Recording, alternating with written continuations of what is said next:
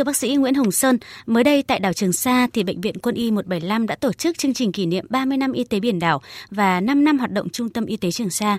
Cái cảm xúc của ông như thế nào khi trở lại Trường Sa, chứng kiến sự trưởng thành của bệnh xá Trường Sa?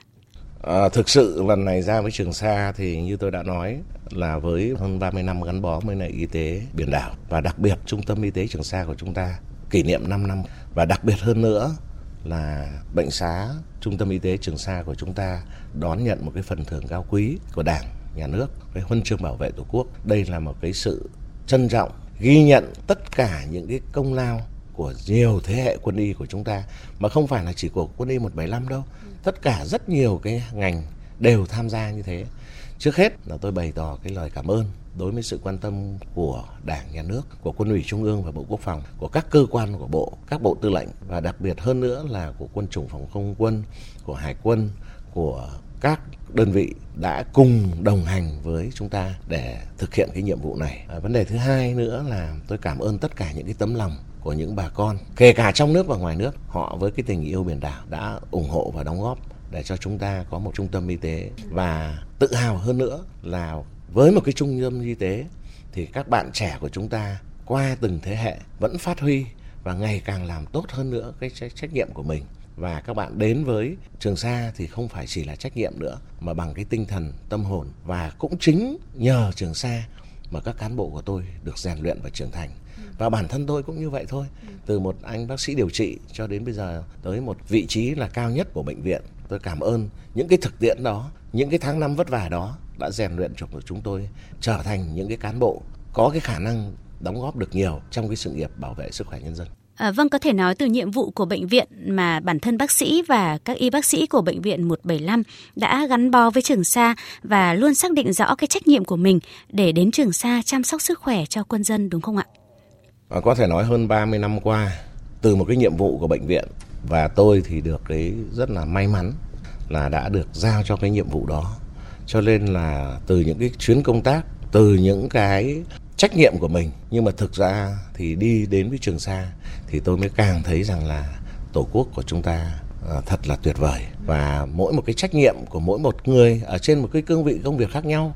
thì đều phải có một cái trách nhiệm đó. Nhưng đối với chúng tôi, vừa là những cái người lính nhưng mà cũng là vừa là những cái người thầy thuốc, cho nên là cái trách nhiệm để mà đảm bảo sức khỏe cho bà con đi biển cho cán bộ, chiến sĩ, nhân dân của mình, ngư dân của mình trên biển. Cũng không biết từ bao giờ đã như là máu thịt của mình. Và chúng tôi đã hứa với nhau rằng là làm gì và làm thế nào tốt nhất cho Trường Sa. Thì đó là cái mệnh lệnh từ trái tim của tất cả cán bộ, chiến sĩ, công nhân viên bệnh viện quân y 175 Thiếu tướng cho biết là đến nay thì hệ thống quân y ở tuyến đảo do bệnh viện 175 thực hiện thì đã có những cái bước tiến như thế nào?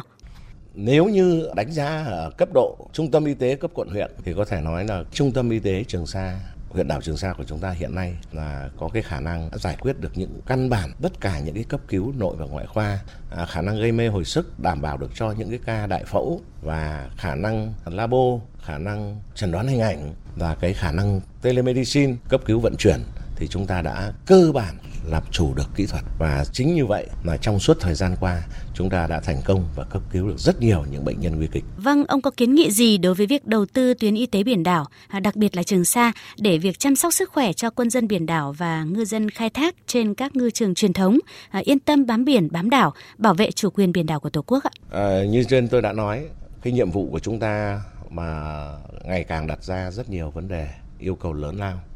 và chính vì vậy, cần tăng cường hơn nữa cái chất lượng từ cái cơ sở vật chất cho đến trang thiết bị và ngay kể cả con người. Cho nên là chúng tôi đã có một cái kế hoạch tiếp tục nâng cấp hơn nữa từ trình độ năng lực, cái khả năng phủ sóng chuyên khoa. Và chúng tôi cũng mong muốn là tiếp tục được cái sự đồng hành, không phải là chỉ có một cái lực lượng như thế, mà nhiều lực lượng có thể tham gia cùng với y tế trường sa vấn đề thứ hai nữa là cái chất lượng cái trang thiết bị trong một cái điều kiện thời tiết khắc nghiệt như vậy thì cũng rất là dễ bị hỏng hóc. Thì cần cái khả năng sửa chữa, rồi môi trường, rồi năng lượng, rồi vệ sinh, tất cả mọi thứ đều cần phải có một cái nâng cấp cao hơn nữa để tạo ra một cái chất lượng chăm sóc sức khỏe người bệnh tốt hơn nữa. Cái rồi cái hệ thống telemedicine ngày càng cũng cần phải chuẩn hóa hơn, hiện đại hơn và chi tiết hơn thêm vào đó nữa là cái phương tiện cấp cứu vận chuyển phải năng động hơn nữa đa dạng hơn nữa chất lượng cao hơn nữa để cho chúng ta nâng cấp tổng thể khả năng sẵn sàng chiến đấu, khả năng tác chiến như thế nào, nhanh nhất